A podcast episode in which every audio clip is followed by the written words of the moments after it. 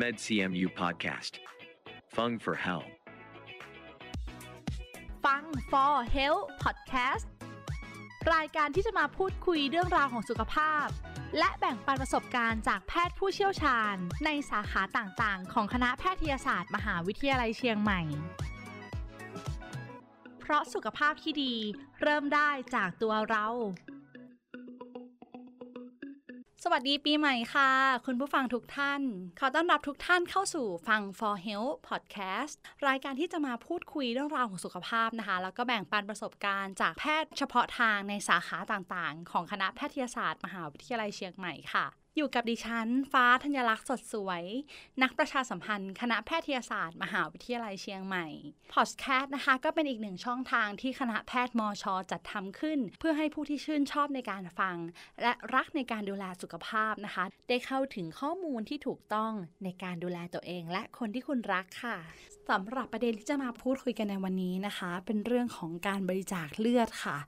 การบริจาคเลือดหรือว่าการบริจาคโลหิตนะคะ ถือว่าเป็นการต่อชีวิตเพื่อนมนุษย์ เพราะว่ามีความสำคัญอย่างมากในการรักษาผู้ป่วย หากไม่มีเลือดหรือว่าโลหิตนะคะ ก็อาจจะทำให้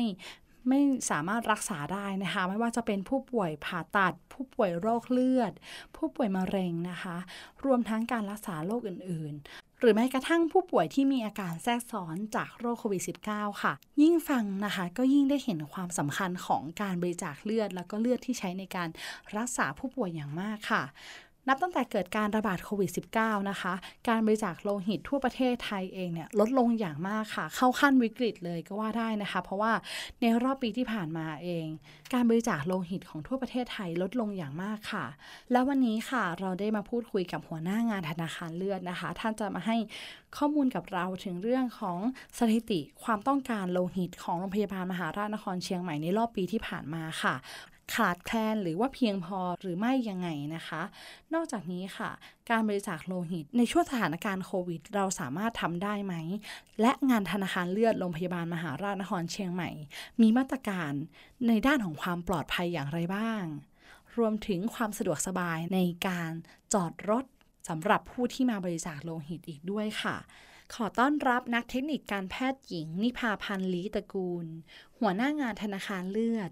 โรงพยาบาลมหาราชนครเชียงใหม่ สวัสดีปีใหม่ค่ะ ค่ะ สวัสดีปีใหม่ค่ะน้องฟ้า ขออนุญาตเรียกชื่อเล่นว่าพี่เป็ดนะคะ ค่ะยินดีค่ะ ก็โชคดีมากๆเลยที่มาได้พูดคุยกัน เพราะว่าหัวหน้างานธนาคารเลือดงานแน่นมากๆเลยนะคะ ก่อนที่เราจะไปทราบกันว่ามาตรการของพยาบาลของเราเนี่ยในปัจจุบันเป็นยังไง อยากจะรู้ค่ะว่าความสำคัญของ โลหิตเนี่ยเป็นยังไงบ้างอยากให้พี่เป็ดเล่าให้พวกเราฟังค่ะ ค่ะ คือเราทุกคนต้องทานอาหารเนาะค่ะ เซลล์ในร่างกายเราก็ต้องการสารอาหารเช่นเดียวกันนะคะใช่ค่ะ นั้นสิ่งที่จะนำพาไปเพื่อเลี้ยงเซลล์หรือเนื้อเยื่อในร่างกายก็คือเลือดค่ะ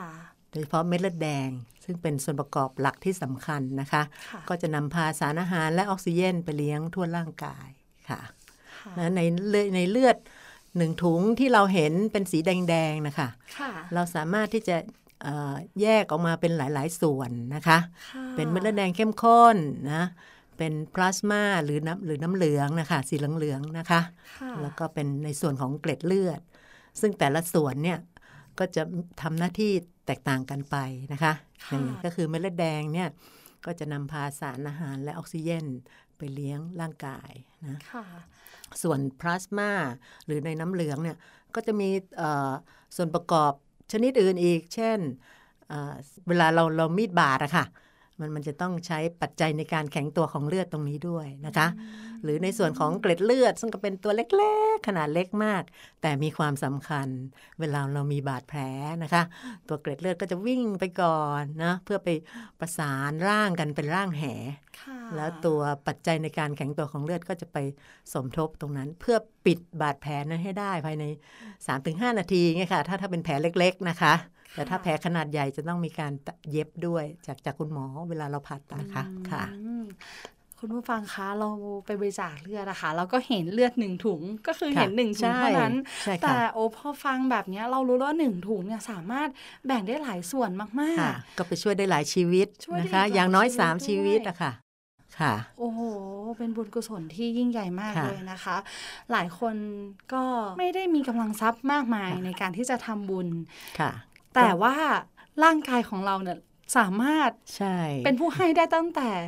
เริ่มคิดที่อยากจะให้แล้วอะค่ะใช่ค่ะก็คือโลหิตนั่นเอค่ะงการบริจาคโลหิตเนี่ยเคยได้ยินมาด้วยค่ะพี่เป็ดคะเขาบอกว่า แม้ว่าเทคโนโลยีเนี่ยจะไปไกลแค่ไหน แต่ก็ยังไม่มีผู้ที่คิดค้นนะคะสิ่งที่จะมาแทนโลหิตได้ใช่ค่ะเรายังใช่ต้องการโลหิตจากคน ใช่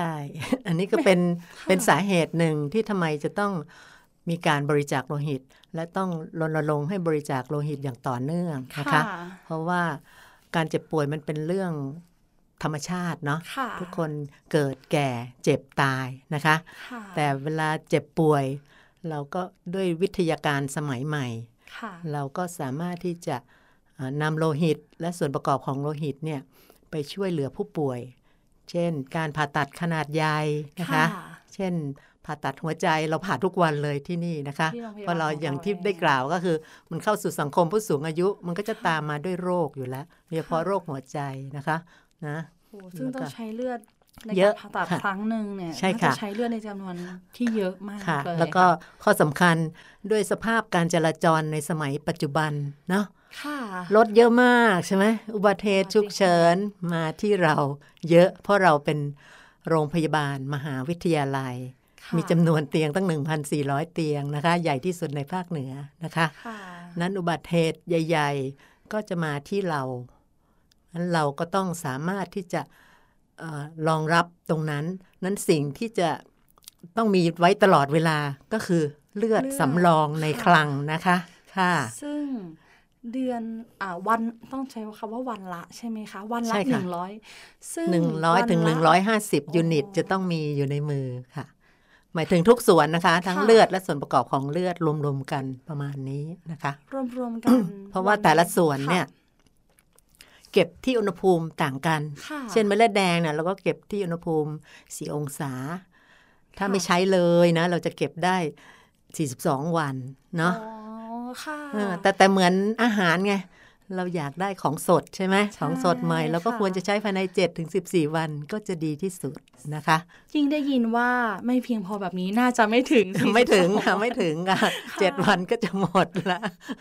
วันหนึ่งแล้วก็เกล็ดเลือดนะค่ที่อายุสั้นนะคะค่ะคือเกล็ดเลือด อายุแค่ 5 วันโอ้ค่ะนั่นก็เป็นเหตุผลที่ทำไมเราต้องรณรงค์หรือว่า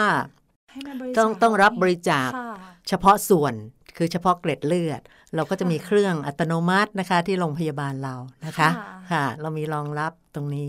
อันนั้นก็เอ่อก็จะถูกคนที่จะบริจาคเนี่ยก็จะถูกคัดกรองเข้มงวดอีกระดับหนึ่งสำหรับบริจาคเกล็ดโลหิต เฉพาะส่วนนั้นนะคะ แล้วก็สามารถบริจาคได้ทุกเดือนเนาะค่ะแต่ถ้าเป็นเอ่อเกล็ดโลหิตเป็นกดเลือดโหิตเนี่ยเนี่ยได้ใช่ทุกเดือนนะคะใช่ค่ะ แต่ถ้าเป็นเลือด อายุของเลือดมัน 120 วันเราเราก็จะรอตามนั้น มันก็จะได้เอ่อบริจาคได้ทุก 3 เดือน เพื่อเพื่อรอให้ร่างกายสร้างขึ้นมาก่อนนะคะอ่าอืมคือให้ให้บริจาคแต่บริจาคแบบพอดีค่ะค่ะ พี่เป็ดคะสถิติความต้องการโลหิตของโรงพยาบาลเราเนี่ยในปีที่ผ่านมา เพียงพอหรือว่าขาดแคลนยังไงบ้างคะสถิติของการใช้เลือดของโรงพยาบาลมหาราชนครเชียงใหม่นะคะ ต่อวันเราต้องการวันละประมาณ 150 ถึง 160 ยูนิตต่อค่ะวันนะคะค่ะแต่ว่ามีผู้มาบริจาคเลือดจำนวนน้อยลงด้วยค่ะสถานการณ์โควิดนะคะ ก็จะลดลงเหลือประมาณ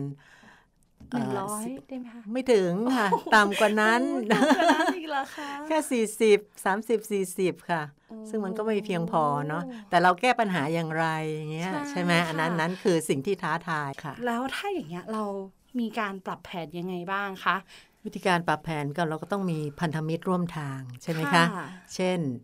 ศูนย์บริการโลหิตแห่งชาติสภากาชาติไทยค่ะหรือภาคบริการโลหิตค่ะที่ 10 จังหวัดเชียงใหม่นะคะ ซึ่งเราก็ให้ความร่วมมือกันเป็นอย่างดีค่ะในการที่จะสนับสนุนเลือดในบางช่วงที่เราขาดแคลนนะคะค่ะซึ่งระยะหลังเนี่ยแทบจะขาดทุกวันละค่ะนะคะ เราก็ต้องขอไปทางสภากาชาติไทยเป็นประจำทุกวัน ซึ่งค่ะ สภากาชาติไทยเองก็ก็ขาดแคลนขาดแคลนเช่นเดียวกันเช่นกันเพราะว่าโอ้โหทั่วโลกเป็นแบบนี้กันหมดเลยนะคะค่ะสถานการณ์แบบเนี้ยทั่วโลค่ะกแนวโน้มเป็นยังไงบ้างคะค่ะ ก็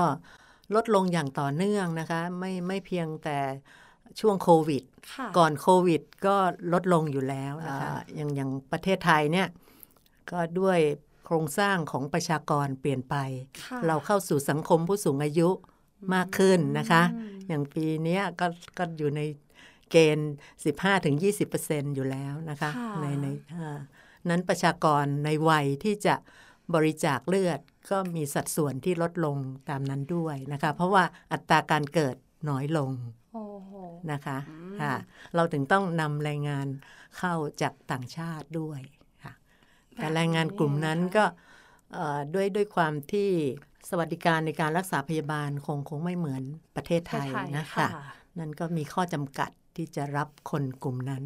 เข้าค่ะบริจาคเลือด ยกเว้นว่ามาอยู่ในประเทศไทยนานๆ เกินเป็นปีแล้วนะคะค่ะค่ะ พอได้ฟังแบบเนี้ยเราได้เห็นความสำคัญมาก ๆ เลยค่ะค่ะยิ่งพี่เป็ดได้บอกเราว่าวันหนึ่งถ้าเรามีสำรอง 100ถึง150 ยูนิตขึ้นไปเนี่ย อุ่นใจละใช่ค่ะ อุ่นใช่ใจ สบาย สบายสบายออ่ายู่คุณหมอก็สบายใจไงเวลาค่ะเอ่อวางแผนผ่าตัดสำหรับคนไข้อย่างเงี้ยเพราะเราก็ค่ะไม่อยากสร้างความกังวลให้กับทีมคนการรักษาไข้พยาบาลค่ะนะคะ แล้วก็ผู้ป่วยด้วยเราจะต้องคือมาที่เราอะต้องกลับไปด้วยความปลอดภัยเนี่ยค่ะเป้าหมายของเรานะคะ ค่ะค่ะ ก็นอกเหนือจากเทคโนโลยีแล้วก็ความเก่งความรู้ความสามารถการรักษาของทีมค่ะแพทย์อะค่ะ เลือดอะสำคัญมากๆค่ะค่ะ เราต้องมีเพียงพอนะคะ แต่ได้ยินพี่เป็ดบอกว่าโอ้วันหนึ่ง40 50 ลดลงอย่างมากเลยค่ะอุบัติเหตุหรือเรื่องบางอย่างเนี่ยค่ะมันสามารถเกิดขึ้นได้ในทุกๆ ครอบครัวอยู่แล้วใช่ไม่มีใครหลีกหนีเรื่องค่ะพวกนี้ได้เพราะมันเป็นเรื่องของธรรมชาตินะคะ เป็นเรื่องของธรรมชาติ แล้วถ้าวันไหนที่ต้องมีการ ได้รับการผ่าตัดเป็นการเร่งด่วน แล้วโลหิตอะค่ะ ไม่เพียงพอเนี่ย มันเป็นความทุกข์ใจนะคะ มันใช่เป็นความใช่ความกังวลใจเนาะว่าค่ะเอ๊ะจะเป็นยังไงต่อ เพราะฉะนั้นได้ฟังแบบนี้ค่ะคุณผู้ฟังคะท่านไหนที่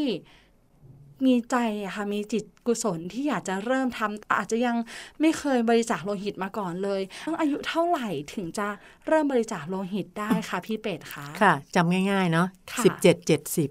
สิบเจ็ดถึงเจ็ดสิบค่ะ ใช่ง่ายจริงด้วยค่ะสมัยตั้งแต่สมัย17ก่อนเนี่ยเราเราให้ถึง 60 แต่ว่าค่ะปัจจุบันเนี่ยด้วยเอ่อวิทยาการหรือเทคโนโลยีหรือด้วยเอ่ออาหารที่อุดมสมบูรณ์ค่ะของเมืองไทยเนาะแล้วก็เข้าสู่สังคมผู้สูงอายุด้วยค่ะเนาะคนเดี๋ยวนี้ไม่ค่อยแก่ไง ใช่ไหมค่ะเราก็ใช่ขยายเป็น 70 นะคะ แต่ว่าพอเกิน 60เนี่ยเราเราก็ต้องมีการตรวจละเอียด มากขึ้น แล้วก็อ่าบริจาคถี่ไม่ได้ก็อาจจะปีละครั้งสองครั้งเนี่ยค่ะนะคะอาจจะก็ไม่ก็ใช่ให้สามสี่เดือนใช่ค่ะบางทีอ่าค่ะแบบนี้นี่เองนะคะจำง่ายมากใช่ๆผู้ฟังหลายท่านอาจจะอายุ 17ละค่ะ17 18 ยังรู้สึกว่าเรามีกำลังอะใช่มีแรง แต่เรายังไม่มีทรัพย์ค่ะอ่า เรายังไม่มีทรัพย์ในการไปบริจาคค่ะหรือช่วยเหลือในด้านอื่น ร่างกายของเราเป็นผู้ให้ได้เลยใช่ก็คืออมการบริจาคโลหิตนั่นเองนะคะ เราได้เห็นถึงความสำคัญมาก ๆของการบริจาคโลหิต แล้วก็เป็นบุญกุศลที่ยิ่งใหญ่มาก ๆเลยนะคะค่ะ เพราะว่าเหมือนเราได้ช่วยชีวิตเพื่อนมนุษย์อีกหลายคนนะคะ เพราะว่าเลือดหนึ่งถุงเนี่ยได้ช่วยหลายส่วนด้วยหใช่ลายคนค่ะด้ใช่วย แค่ฟังอะค่ะก็อิ่มบุญแล้วนะคะค่ะส่วนตัวเลยนะคะ ก็มีโอกาสได้บริจาคโลหิตเพราะทำงานที่โรงพยาบาลนะคะ ก็ค่ะอืมบริจาคอย่างต่อเนื่องมา รู้สึกว่าเนี่ยเราเราเข้าใจเลยค่ะว่าอิ่มตนบุญแล้วนะค่ะอืมเรารู้สึกเข้าใจแล้วว่า เวลาที่มีการผ่าตัดอะไรอย่างเงี้ยค่ะ เราไม่รู้หรอกค่ะเลือดของเราจะไปอยู่ที่ท่านไหนอะ่ะค่ะแต่เลือดที่ออกไปนะค่ะคะแปลกใช่นะคะพี่เป็ดคะเราเสียเลือดไป แต่มันมีบางอย่างกลับเข้ามาค่ะ สิ่งที่เหมือนร่างกายเราอะ่ะ ได้มากกว่าก็คือจิตใจด้วย ใช่ค่ะเป็นเรื่องมีใบหน้าที่ดีที่ค่ะสดใสอิ่มเอิบเนาะหน้าค่ะอิ่มบุญด้วย เขาเลยบอกว่าไม่ใช่ได้เป็นแค่ผู้ให้เรายังเป็นผู้รับได้อีกด้วย ใช่ ผู้ที่บริจาคโลหิตเนี่ยเขาจะได้รับอะไรกลับมาบ้างคะเกี่ยวกับด้านสุขภาพของเขาเองอย่างเงี้ยค่ะ เริ่มเริ่มแรกก็อย่างน้อยอิ่มบุญนะคะ อย่างค่ะที่เราได้คุยกันเนาะแล้วก็ในส่วนของสุขภาพ ก็เหมือนเรามีเอ่อ คือโดยเฉพาะผู้หญิงก็ค่ะมีประจำเดือนอยู่แล้วนะคะใช่ค่ะอันี้ก็การบริจาคเลือดก็ไม่ได้มีผลกระทบตรงนั้นนะคะค่ะมันก็เป็นการถ่ายเลือดออกไปด้วยนะคะ เหมือนเราเปลี่ยนน้ำมันเครื่องเนาะ นั้นร่างกายก็จะสร้างเซลล์ใหม่มาให้เรา มันมันก็จะเฟรชมากกว่านะคะ แล้วก็ค่ะคนกลุ่มนี้เนี่ยที่บริจาคเลือดบ่อย ๆ เนี่ย สมมติมีอุบัติเหตุหรืออะไรที่ต้องเสียเลือดเยอะๆเขาเขาจะมีความทนทานตรงนั้นมากกว่าคนอื่นนะคะเพราะเป็นการบริจาคอย่างสม่ำเสมอ ร่างกายจะชินกับการบริจาคเลือดนะคะนะคะค่ะโอ้โหก็ ได้รับด้วยนะคะ ผิวพรรณสดใสขึ้น ใช่โอ้ไขมันที่มีอยู่ก็อาจจะออกไปกับเลือดด้วยนะคะโอ้ยนั่นอยาก็กเป็นบริจาคการลดไขมันถี่ๆด้วย อยากบริจาคทีละที่ค่ะก็ได้ฟังแบบนี้ค่ะ คุณผู้ฟังเองก็สามารถบอกต่อได้นะคะค่ะว่าหลายท่านเนี่ย เชื่อเลยค่ะว่าบริจาคอย่างเป็นประจำค่ะต่อเนื่องเลยค่ะสามเดือนก็มาครั้งหนึ่งอย่างยกตัวอย่างคนใกล้ตัวคือคุณพ่อคุณแม่อ๋อค่ะ อยู่ที่จังหวัดแพร่ก็เหรอคะอาจจะสะดวกที่ไหนค่ะก็บริจาคที่นั่นคือก็บริจาคที่ค่ะนั่นใช่ใช่ไหมเพราะเป็นคะการช่วยเหลือมนุษย์ร่วมโลกนะคะค่ะเนาะพอฟังแบบนี้นะคะ เราได้เห็นความสำคัญมาก ๆ เลย ค่ะ แต่ก็ยังมีเรื่องให้ เอะใจเหมือนกันค่ะ เพราะในสถานการณ์การระบาดของโควิด -19 เนี่ยค่ะทำค่ะให้ความมั่นใจหรือว่าใจเนี่ยแอบกลัวเหมือนกันค่ะว่าจะมาที่โรงพยาบาลอยากจะบริจาคโลหิตเนี่ยอยากให้พี่เป็ดนะคะ พูดย้ำสร้างความมั่นใจถึงมาตรการของโรงพยาบาลของเราให้กับผู้ฟังได้ทราบด้วยค่ะ ค่ะ ก็มาตรการคือเริ่มแรกทุกคนก็หวาดกลัวนะคะ เพราะค่ะว่าเราเรายังไม่ทราบเอ่อ การแพร่ระบาดของโรคเนี่ยมันจะแพร่รวดเร็วอะไรยังไงนะคะ ซึ่งซึ่งตรงนี้ก็ผ่านมาหลายปีก็มีการกลายพันธุ์ไปเรื่อยๆนะคะ แต่อย่างไรก็ตามเนาะทุกสถานที่นะคะก็จะมีมาตรการในการเอ่อสร้างความมั่นใจ สร้างความปลอดภัยสำหรับผู้มาบริจาคโลหิตนะคะทุกค่ะทุกหน่วยงาน ซึ่งเราก็เอ่อมีมาตรการเช่น การวัดอุณหภูมิ อันนั้นก็เป็นสิ่งปกติที่ค่ะทุกคนจะต้องประพฤติปฏิบัตินะคะ สวมแมสทุกขณะเวลาเข้ามารับบริการนะคะ ล้างมือด้วยเจลแอลกอฮอล์แล้วก็รักษาระยะห่างนะคะค่ะอ๋อตก็รงมีนั้นการเว้นระยะห่างใช่ไปค่ะ ของเครื่องใช้ทุกชิ้นใช้ครั้งเดียวแล้วทิ้งทั้งหมดนะคะอืมค่ะปลอดภัยอย่างแน่นเอาอนเอาไปทำลายเนาะเวลาเผาถ้าถ้ามันติดเอ่อ มีเลือดปนเปื้อนอะไรเงี้ยเราเผาทำลายทิ้งทั้งหมดนะคะค่ะเพื่อตัดวงจรการระบาดของโรคด้วยนะคะค่ะอืมแล้วในเรื่องของความสะดวกล่ะคะ อย่างโรงพยาบาลมหาราชนครเชียงใหม่ของเราเนี่ยค่ะงานธนาคารเลือดตั้งอยู่ที่ชั้นไหนค่ะ งานธนาคารเลือดโรงพยาบาลมหาราชนครเชียงใหม่นะคะ ตั้งอยู่ที่ชั้นหนึ่งอาคารสีพัฒน์นะคะค่ะสมัยก่อนเราก็ได้รับการร้องเรียนเนาะค่เพราะว่าจุดจอดรถ ของเราแล้วเราเป็นโรงพยาบาลขนาดใหญ่ที่จอดรถไม่มีแน่ๆหายากคือมีแต่มันหายากเหมือนเนาะเหมือนอ่าดวงนิดนึงใช่ค่ะทางทางเอ่อคณะแพทยศาสตร์ก็ได้สร้างเอ่อที่จอดรถหรือค่ะเออคนทั่วไปทราบกันก็คือสวนดอกปาร์คนะคะค่ะแต่ระยะทางระหว่างสวนดอกปาร์คมาที่ชั้นหนึ่งอาคารสีพัฒน์ซึ่งเป็นจุดรับบริจาคโลหิตเนี่ยเป็นระยะทางค่อนข้างไกลนะคะ ประมาณค่ะ700 เมตรนะคะอืม นั้นผู้บริจาคที่เอ่อจอดรถอยู่ที่สวนดอกปาร์คแล้วก็มีจิตกุศลหรือมาบริจาคให้ญาติเพื่อทดแทนอะไรเงี้ยกว่าจะเดินมาถึงเราอะเขาเหนื่อยนะคะค่ะแล้วที่สำคัญความดันโลหิตเขาขึ้นขึ้น เพราะว่ามันมันมีแอคทิวิตี้ไงค่ะนั้นเวลามามาถึงที่เราเนี่ย เนื่องจากว่าเราต้องวัดความดันโลหิตด้วยนะคะค่ะซึ่งก็คนปกติก็ต้อง 120 80 ใช่ไหมบางคนมาถึงเนี่ยกระฉูดไปเป็น150ของซึ่งซึ่งมันก็ไม่ไม่เหมาะสมนะคะค่ะเราก็ต้องให้เขาพัก แต่จากการเอ่อจากปัญหาตรงเนี้ยเราก็ได้รับการแก้ไขแล้วนะคะ โดยเรามีจุดจอดรถนะคะ จอดได้ 4 คันรถยนต์นะคะค่ะค่ะด้านทิศตะวันออกของอาคารสีพัฒน์ค่ะก็ ที่จุดคือที่ใกล้เข้าคณะประตูเทคนิคการแพทย์อ๋อใช่ค่ะค่ะ ตรงนั้นก็ได้รับความสะดวกนะคะค่ะถ้ามามอเตอร์ไซค์ก็จอดได้อีกหลายคันนะคะ มาถึงเราก็แจ้งที่คุณยามได้เลยนะคะค่ะอ่าจะมีค่ะคุณอ่ายามยามยามก็จะให้สค่ะติกเกอร์มาว่าอ๋อมาบริจาคเลือด เดี๋ยวเราก็เจ้าหน้าที่ก็จะสแตมป์ให้นะคะ เพราะว่าการบริจาคเลือดก็จะใช้เวลา สบายๆ ประมาณ 45 นาทีถึง 1 ชั่วโมงนะคะ ค่ะ ถ้าเป็นบริจาคเลือดครบส่วนค่ะแต่ถ้าเป็นการบริจาคแบบเฉพาะเกล็ดเลือด อันนั้นจะใช้เวลานานหน่อยนะคะค่ะประมาณชั่วโมงครึ่งถึง 2 ชั่วโมงนะคะค่ะเพราะไม่ต้องมีการเตรียมตัวมีอะไรเนาะ แล้วให้ค่ะเขาพักด้วย ไม่ใช่ว่าบริจาคเสร็จแล้วให้รีบกลับไม่ได้นะคะ เราต้องเออรักษาความปลอดภัยของผู้บริจาคด้วยนะคะ ก็ต้องให้เขา บริจาคเสร็จก็พักสบายๆนั่งทานอาหารว่างที่เราจัดให้นะคะค่ะพอสบายดีแล้วนะ ก็ถึงจะให้เดินกลับไปนะคะค่ะค่ะโอ้มีที่จอดที่สะดวกสบายขึ้นแล้วใช่นะคะค่ะคุณผู้ฟังคะ ถ้าเกิดใครที่เป็นคนจังหวัดเชียงใหม่เนี่ย จะนึกภาพออกเลยค่ะ เข้าประตูมาไม่ไกลเลยด้านซ้ายมือค่ะใช่ไหมคะ เข้าประตูของของเทคนิคการแพทย์ใช่ค่ะนใช่ประตูเทคนิคการแพทย์เข้ามาเพียงแค่ น่าจะประมาณ 50 เมตร20ไม่เมไม่ตรถึงไม่ถึงใช่ไหมค่ะคะสักยี่สิบเมตรค่ะอ่เข้ามา 20 เมตรก็จะมีพี่ยามรออยู่แล้วนะคะใช่แจ้งได้ค่ะเลยว่ามาบริจาคเลือดค่ะที่งานธนาคารเลือดนะคะค่ะอืมจากนั้นก็มีที่จอดรถรองรับแล้วไม่ต้องได้ เหนื่อยเดินใช่ทางโอ้ค่ะจอดไกลอะไรอย่างนี้นะคะค่ะสะดวกสบายมากขึ้นค่ะ เพื่อความปลอดภัยด้วยไงค่ะเพราะว่าเขาก็ยังอยู่ในสายตาเราอยู่เนี่ยอยู่ใกล้ๆเรา แต่ค่ะถ้ามาจอดที่สวนดอกปาร์คแล้ว พี่พี่ไม่เห็นละอาจจะระหว่างเดินกลับใช่ระหว่างอีกเดินก็จะก็น่าอันตรายเป็นห่วงด้วยนะใช่เราเป็นห่วงตรงจุดนั้นค่ะค่ะตรงเรื่องของการให้บริการนี้เราก็ดูแลอย่างดีเต็มที่ค่ะที่สุดเลย ในเรื่องของมาตรการของความปลอดภัย ให้ค่ะมั่นใจในทีมบุคลากรเลยใช่นะคะค่ะว่ามี การรักษาตามมาตรการค่ะที่กำหนดไว้ทุกอย่างนะคะค่ะไม่มีนะคะที่จะถอดแมสหรืออะไรเงี้ยไม่มีเลยไม่มีตลอดค่ะเวลาเลยค่ะนะคะตลอดเวลาที่อยู่ในห้องรับบริจาคโลหิตนะคะค่ะ มาถึงช่วงสุดท้ายของรายการแล้วค่ะ พี่เป็ดค่ะคะอยากจะให้พี่เป็ดอะเชิญชวนค่ะ ผู้ฟังที่อาจจะยังไม่เคยบริจาคโลหิตมาเลยสักครั้ง หรือผู้ที่บริจาคเป็นประจำอยู่แล้ว อยากจะเชิญชวนค่ะ ให้มาบริจาคโลหิตค่ะ ค่ะ ก็ ในโอกาสต้อนรับปีใหม่ปี 2565 เนาะถึงแม้ค่ะจะเป็นปีเสือนะคะ ก็เป็นปีเสือใจดีเนาะค่ะเออก็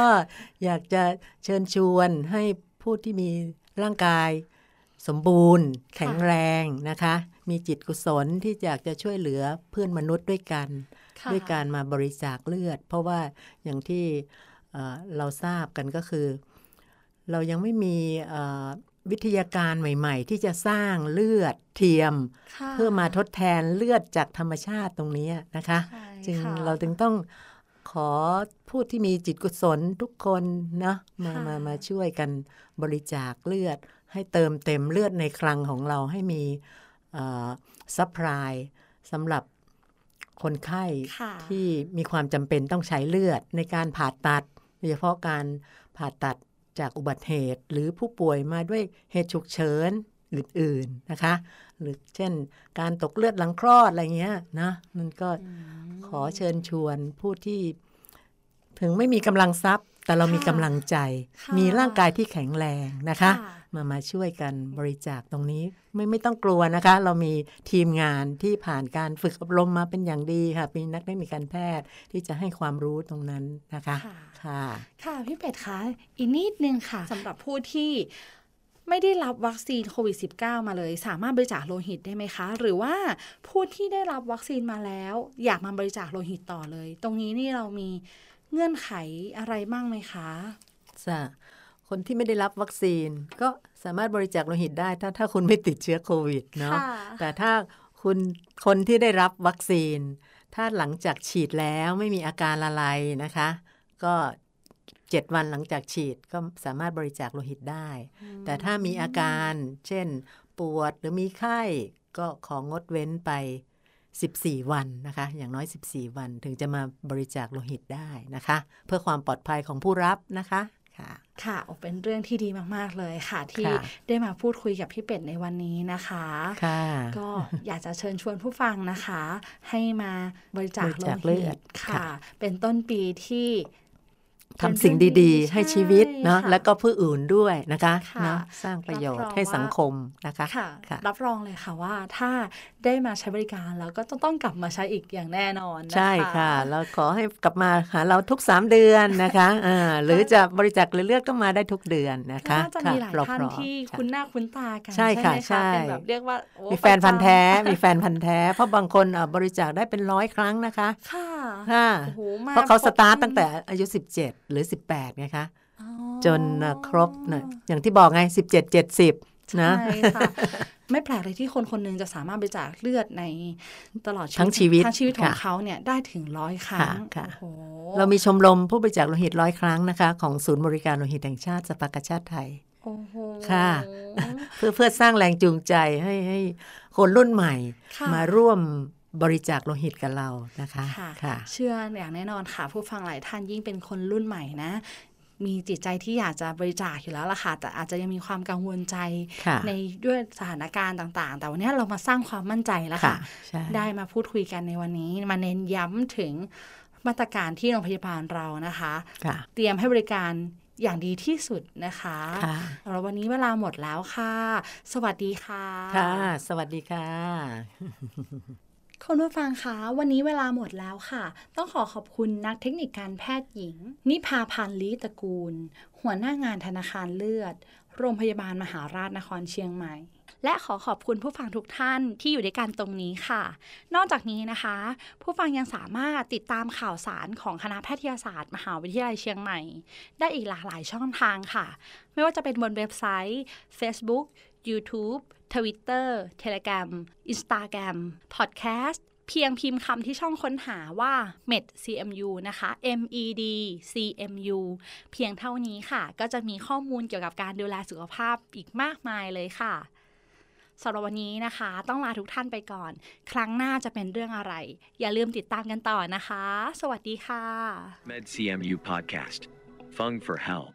เพราะสุขภาพที่ดี เริ่มได้จากตัวเรา